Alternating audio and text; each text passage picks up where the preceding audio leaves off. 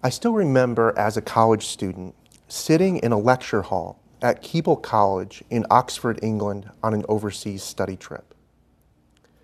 The lecture was talking about medieval European views of the universe during the Renaissance period, the 1400s and 1500s. He made a statement that took me aback.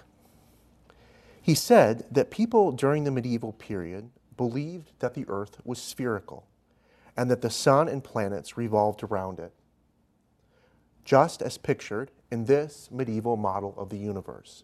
You can see a spherical earth and circular orbit patterns of the planets around. That was confusing to me. I had often been taught since I was young that people in Europe during the Middle Ages believed the world was flat and that it was not until the voyages of Columbus that the earth was shown to be round. When the lecturer paused for questions at the end of the presentation, I raised my hand and timidly asked, But didn't medieval Europeans believe the world was flat? The lecturer was kind, but he politely informed me that the idea that medieval Europeans believed the world was flat is a historical myth. Ever since that embarrassing moment, I've been interested in the myth of medieval European belief in a flat earth, which Jeffrey Burton Russell has referred to as the flat error. I wanted to know where it came from and why it has proved so persistent. And that is the subject I would like to explore with you today. We'll begin by looking at some examples of the medieval flat earth error being taught. Second, we'll examine the history of medieval, ancient and medieval belief about the shape of the earth. Third, we'll consider why Christopher Columbus's voyages were actually controversial in the 1400s. And finally, we'll discuss the seeds of the flat earth error and why it developed in the 19th and 20th centuries. In this presentation, I'll be relying on a number of sources and articles, but the most important is Jeffrey Burton Russell's definitive work on this subject, Inventing the Flat Earth Columbus and the Modern Historians, written in 1991. Let's first take a look at some examples of the flat earth error being taught, several of which are cited by Russell. This error includes two main elements the idea that medieval Europeans believed the world was flat, and the related idea that Columbus proved it to be round. As recently as 40 years ago, the flat earth error was commonly taught in textbooks. For example, a text from 1982 emphasizing flat earth belief reads as follows The European sailor of a thousand years ago had many other strange beliefs. He turned to these beliefs because he had no other way to explain the dangers of the unknown sea. He believed that a ship could sail out to sea just so far before it fell off the edge of the sea. The people of Europe a thousand years ago knew little about the world. Here we have an imaginative description of, of, of, a ship on the edge of the, of the uh, flat earth. The flat earth error was not confined to textbooks, however. It also came from expert scientists. In 1990, John Huchra of the Harvard Smithsonian Institute for Astrophysics was quoted as saying, Back then, when the New World was discovered, there was a lot of theoretical yet incorrect knowledge about what the world was like. Some thought the world might be flat and you could fall off the edge. But the explorers went out and found what was truly there. While many books had begun to correct the flat earth error by the 1980s, it could still be found in the works of established historians. Daniel Boorstin, a former Librarian of Congress, wrote in his 1983 book entitled The Discoverers that between 300 and 1300 AD, the Church of the Middle Ages had suppressed knowledge of the round earth, although it had been taught by ancient geographers. Although less common today, it's still possible to find recent examples of the flat earth error. In 2007, Thomas Friedman, a columnist for the New York Times and author of The World is Flat A Brief History of the 21st Century, suggested that a major significance of the voyages of Columbus was the confirmation they provided that the world was round, thus assuming medieval Europeans still believed in a flat earth. Finally, Tim O'Neill, excuse me, Tim O'Neill has highlighted that as recently as 2016, the renowned astrophysicist Neil deGrasse Tyson suggested in a tweet that uninterrupted knowledge of the spherical Earth went back only 500 years, that is, to the time of Columbus, and that ancient Greek knowledge of the sphericity of the Earth had been lost in the so called European Dark Ages. Today, the flat earth error has been mostly eliminated from written works, but it lives on in the popular imagination, where it is still often used to explain the significance of the voyages of Columbus. The students I regularly teach in Introduction to U.S. History are often surprised to hear that medieval Europeans did not believe in a flat earth, much as I was in Oxford those many years ago. Having discussed some examples of the flat earth error, I'd like to briefly explore in the second part of this presentation the evidence uh, that we have surrounding the history of human belief regarding the earth's shape. The first thing I'd like to note is that ancient cultures, prior to 500 BC, tended to portray the earth as flat. To illustrate this, I'd like to give you examples of three ancient cosmologies that is, beliefs about the structure of the universe. The first of these cosmologies comes from the ancient Hebrews and is the dominant view of the universe referenced in the Old Testament. According to this worldview, the earth as we know it is flat. It is set on foundational pillars. You can see the pillars right here. And it is surrounded by the sea. Above the earth stands the hard surface of the firmament, it's a little bit small on this projection, but this is the firmament right here, uh, which operates as a barrier. The sun, moon, and stars are attached to the firmament, and beyond the firmament are reserves of water, which come through the wind- windows in the firmament in the form of rain. In this cosmology, heaven, the realm of God, is located above the firmament, Meanwhile, Sheol, the underworld, is located beneath the earth and can only be reached through death. The second cosmology I'd like to look at briefly belongs to the ancient Egyptians. One of the striking things about Egyptian cosmology is the way that each part of the universe was associated with a particular deity. According to the Egyptians, the earth was a flat piece of land personified by the god Geb located right here. Over the earth arched the sky, personified by the goddess Nut. And between the two, holding up Nut, was Shu, the god of the air. During the day, the sun god Ra passed through the body of the sky goddess Nut, moving from east to west, east to west across the sky. During the night, the sun would pass through the region of Duat, the underworld, and return back to the east. The Egyptians believed that Aaru, the heavenly paradise, was located in the east, where the sun rises. Meanwhile, Duat, the underworld, was the place where souls went after death to be judged and was ruled by Osiris.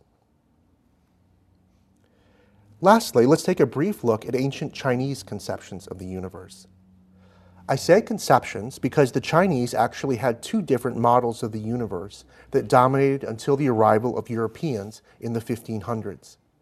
The Gaitian model, an earlier model, a picture here on the left, and the Hun Tian model, a later one, pictured on the right. In both of these models, the Earth was regarded as flat, in the older Gaitian model, it was pictured as a square, while in the Huntian model, it was pictured as round. In both models, the heavens themselves were rounded. Meanwhile, the heavenly bodies were pictured as floating unattached in the heavens and moving freely. While these models portrayed portions of the universe that were observable, the Chinese also believed there was an infinite cosmos that existed beyond the heavens and the earth. Now, I certainly don't expect you to retain all the details of these ancient cosmologies, but you do notice one thing I'm sure that they all have in common representation of the earth as flat. A second point I'd like to make is that it was the ancient Greeks who first proposed that the earth was, in fact, a sphere. Like other ancient civilizations, the earliest Greeks at first believed in a flat earth. Homer and Hesiod from the 8th century BC, for example, argued that the earth was disc shaped. It was probably Pythagoras, working around 500 BCE, who first proposed that the world was round. He reasoned that if the moon was round, something which could be clearly observed, the earth must be too. Between 500 and 430 BC, Anaxagoras further confirmed the roundness of the earth by observing lunar eclipses. He reasoned that if the shadow cast over the face of the moon during an eclipse was round, this must show that the earth, which casts the shadow, is spherical in shape. Aristotle, who lived from 384 to 322 BC, further confirmed that the earth was a sphere by referring to the stars. He argued that the fact that different constellations appear in the night sky, depending how far north or south of the equator the viewer is, can only be explained by the fact that the Earth is a sphere.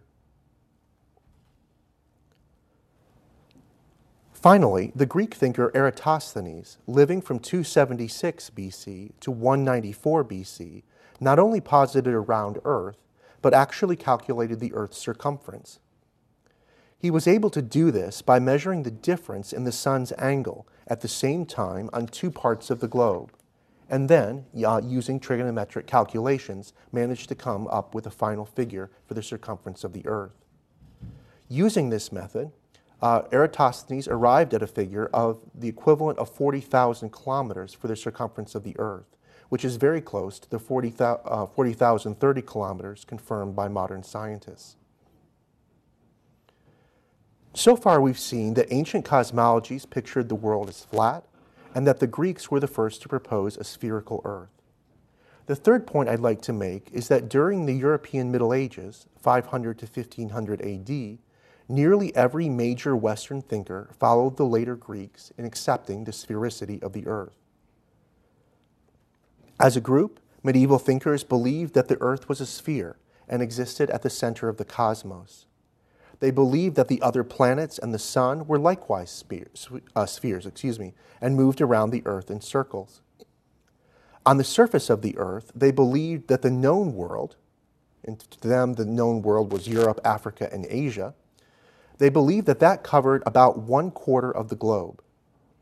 Medieval thinkers believed that most of the rest of the globe was covered by water and they disagreed about whether there might be an undiscovered continent or continents on the other side of the globe. Let me mention the writings of just a few individuals who shared this overall medieval consensus. John of Sacrobosco, who lived from 1195 to 1256, in his popular treatise on the sphere, argued for the roundness of the globe based on the fact that the hull of a departing ship disappears before its sail an argument that had been used by earlier writers. Roger Bacon, who lived uh, from 1219 to 1292 CE, affirmed the sphericity of the Earth and suggested that the Earth's curvature helps to explain why we can see further from a higher elevation. He also used the classical argument that the sphere is the most perfect shape and therefore the most appropriate shape for the Earth.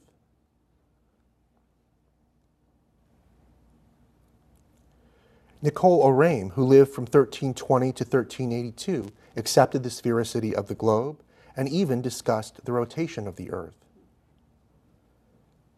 Finally, Pierre d'Ailly, who lived from 1350 to 1420, affirmed that the Earth was round and suggested that without obstacles a person could walk around the globe in a few years. Almost all the other major medieval thinkers, including Augustine, Aquinas, and Dante affirmed the earth was a sphere. This leaves us with a couple of obvious problems. First, if medieval Europeans did not believe the world was flat, why was Columbus's plan for reaching the east by sailing west controversial? Second, if medieval Europeans did not believe the world was flat, where did the flat error come from?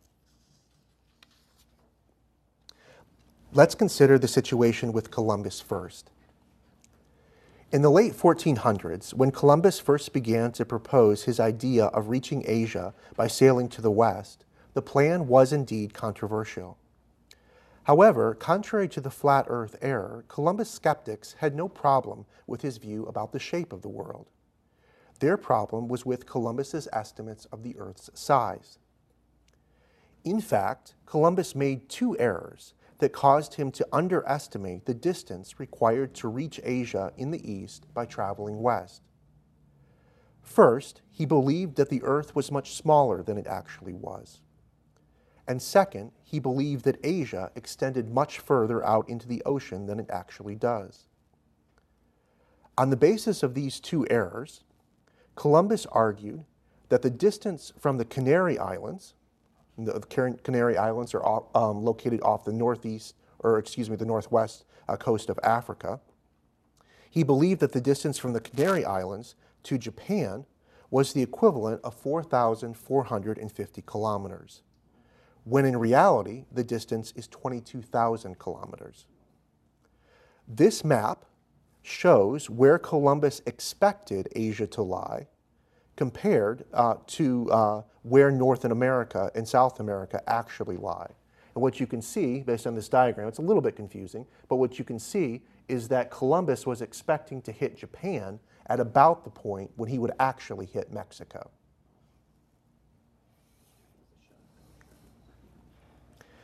Skeptics of Columbus's plan in the late 1400s did not believe that he would fall off the edge of the earth.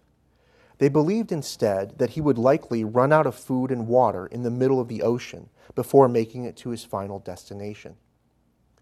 Moreover, they were correct. If Columbus had not run into the New World in his efforts to sail to, uh, to the east, he and his men would likely have run out of supplies in the middle of the ocean. As Leslie Cormack has noted, we can also see that Columbus's crew did not believe in the flatness of the world by looking at their actual complaints during his voyage. In contemporary records of the voyage, the crew make no mention of the danger of falling off the edge of the world. Rather, they were concerned, first, that the voyage was taking longer than Columbus had promised, and they were frightened, secondly, that the wind seemed to be blowing constantly due west leading to fears that they would ever be able to return against the prevailing wind.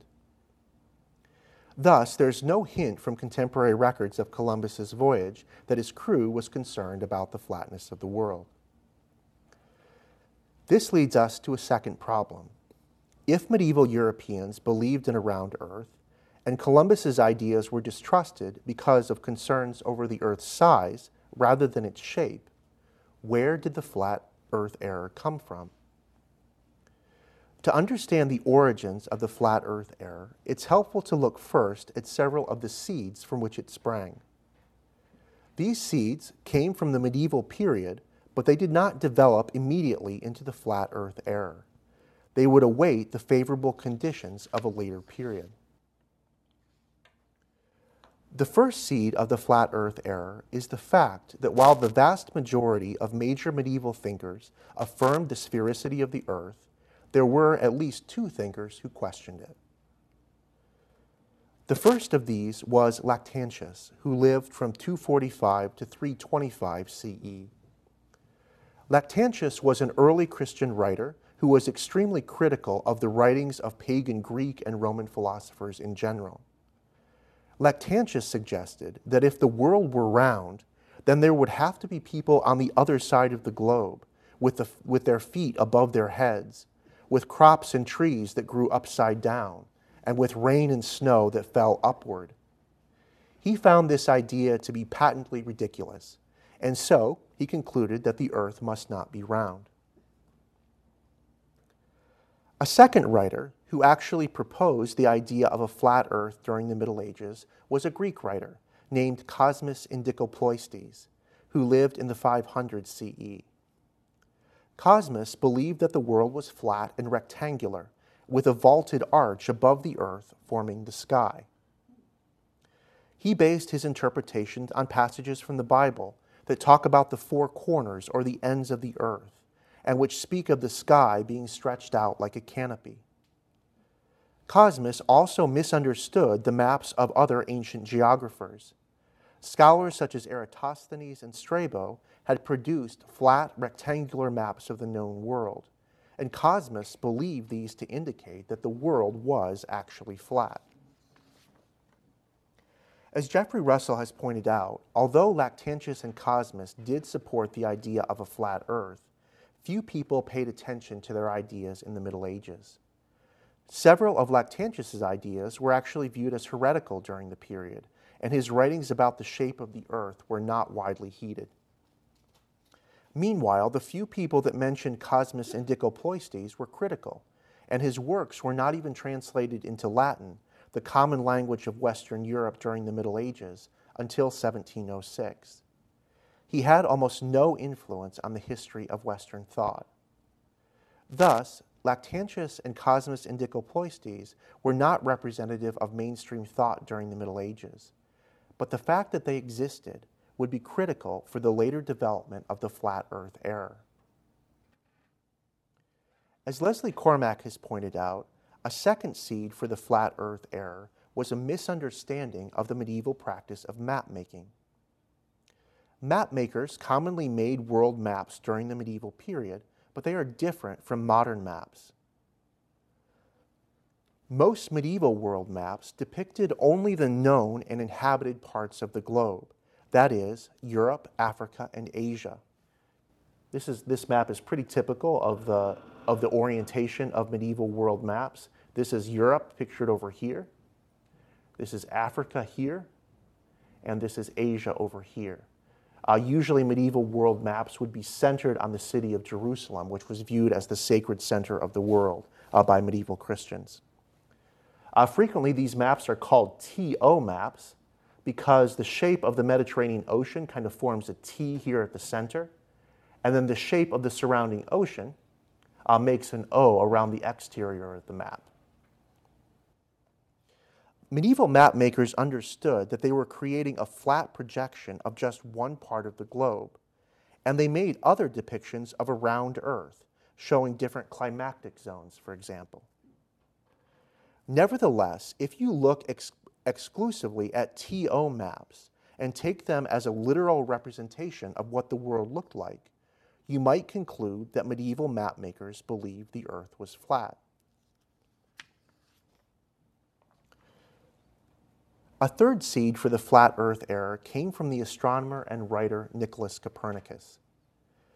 Nicholas Copernicus is noted for his proposition that the earth and planets orbit around the sun, a heliocentric model, in place of the geocentric model that dominated at his time, which pictured the sun and planets orbiting around the earth.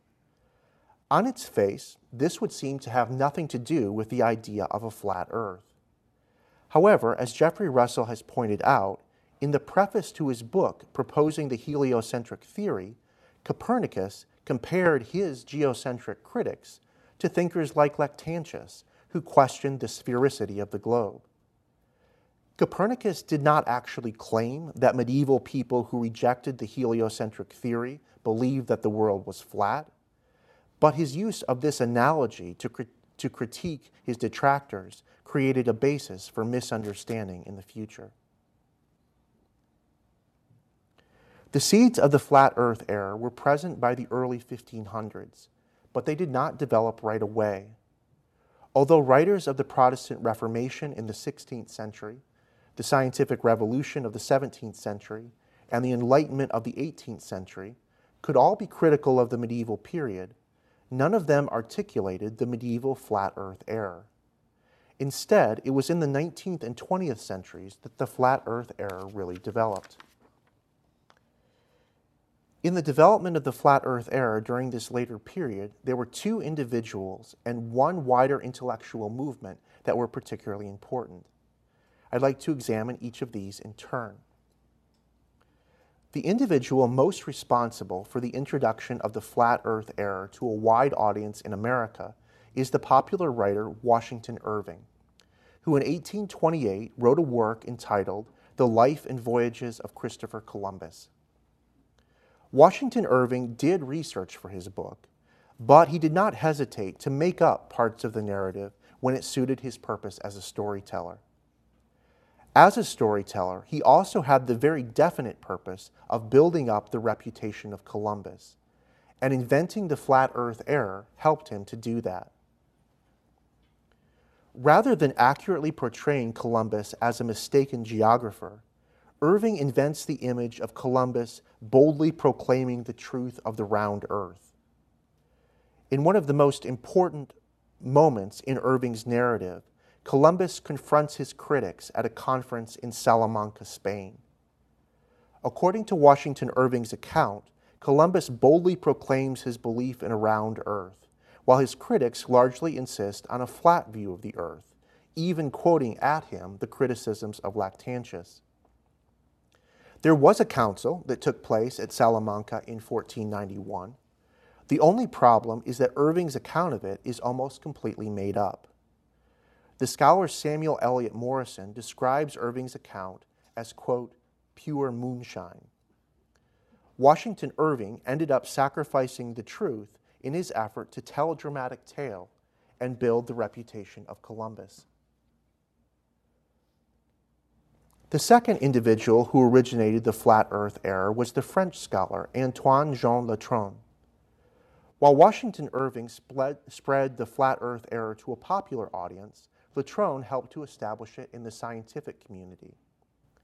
In his writings, Letronne was motivated less by a desire to exalt Columbus than with a goal, the goal of denigrating the Middle Ages.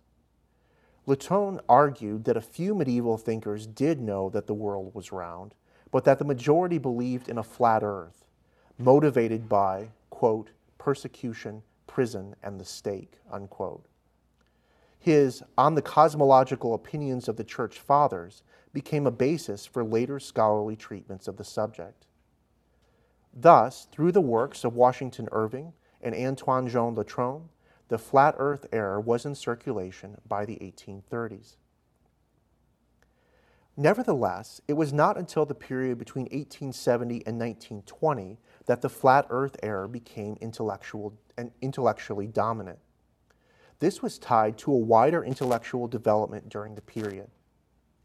Between 1870 and 1920, there was an increasing tension in European and American society over the alleged conflict between the theory of evolution and the Christian teaching of creation. Writers critical of religious opposition to evolution began to argue that there was a longer history of conflict between religion and science in the West. This is where the myth of medieval belief in a flat earth came into play and proved particularly useful. If medieval thinkers in general, and the medieval church in particular, had opposed the truth of a spherical earth, that would prove that modern opposition to evolution was just the latest episode in the church's effort to oppose scientific truth. To quote Jeffrey Burton Russell, supporters of evolution who invoked the flat earth myth were saying essentially, quote, these people who deny evolution today are exactly the same sort of people as those idiots who for at least a thousand years denied that the earth was round. How stupid can you get? Unquote. This theory was put forward most forcefully by a writer named William Draper in his 1873 book entitled the history of the conflict between religion and science. And the wider theme of the ongoing conflict between science and religion, together with the flat earth error, was soon picked up by many other writers in the late 19th and early 20th centuries. Given the lack of evidence for flat earth belief in the medieval period, you might wonder how these authors went about making their argument. Three techniques were particularly prominent. First, these writers dramatically overemphasize the importance of the writings of the two intellectual figures during the medieval period who did critique the spherical earth, Lactantius and Cosmas Indicopleustes. Rather than regarding these figures as marginal and of relatively little influence, they were now represented as typical of the medieval viewpoint, while the truly influential thinkers of the medieval period were viewed as exceptions to the general rule and were largely ignored. Second, as Leslie B. Cormack has pointed out, proponents of the flat earth error gained support from their misreading of medieval maps. Rather than recognizing, as medieval mapmakers did, that medieval maps were flat projections of only part of the globe, these writers took medieval maps to be naive depictions of a flat earth. Finally, proponents of the flat earth error supported their viewpoint by quoting from other scholars who shared their opinions rather than going back to medieval sources. This allowed them to avoid the uncomfortable fact that there was very little in the way of medieval source material uh, supporting their position. As Jeffrey Burton Russell has noted, ever since the flat earth error became established between 1870 and 1920, scientists and historians have been working to overturn it. George Sarton recognized the flat earth error in his work on the history of science from 1927. And Charles Jones directly attacked the flat earth error in a work from 1934. In 1943, the Historical Association of Britain published a pamphlet correcting the error. Arguably, the flat earth error, error is in the process of gradual and deserved extinction. Voices debunking the myth have come to outnumber those endorsing it, and considerable inroads have been made in removing it from educational materials. Nevertheless, the persistence of the flat earth error is important for several reasons. First, as suggested by Jeffrey Russell, historians and scientists often repeat errors of fact or interpretation without checking methodology and sources. The flat earth error proved especially persistent because scholars were hesitant to go back and check the original sources that interpretations and theories were based upon. Second, as pointed out by Shiloh Carroll, the flat earth error served the tendency of the present to look down on the past. As she put it, modern people need somewhere to put ignorance, backwardness, and barbarism, and the Middle Ages is very often where that need ends up. People have been quick to affirm a medieval belief in a flat earth because they already have a negative view of the period. Thus, the myth of the flat earth reminds us of the need for humility in the face of the past. As many of you are aware, there are people today who believe in a flat earth. But this is a modern movement with its origins in the early 1800s, which has flourished in the face of modern scientific proof to the contrary. In contrast, medieval people, who never had the benefit of a satellite photo or accounts from astronauts, believed the scientific evidence of a round Earth to which they had access. So much for the backwardness of the medieval period. Finally, the flat earth error has persisted because it serves to perpetuate Christopher Columbus as a historical hero. Arguably, there's an attraction in telling the story of a bold sailor determined to prove a scientific truth to the world in the face of the established authorities of his day. It may seem anticlimactic, on the other hand, to assert that Christopher Columbus discovered the New World because he was wrong about geography. Ultimately, however, the measure of a historical narrative is not to be dramatic, but to be true.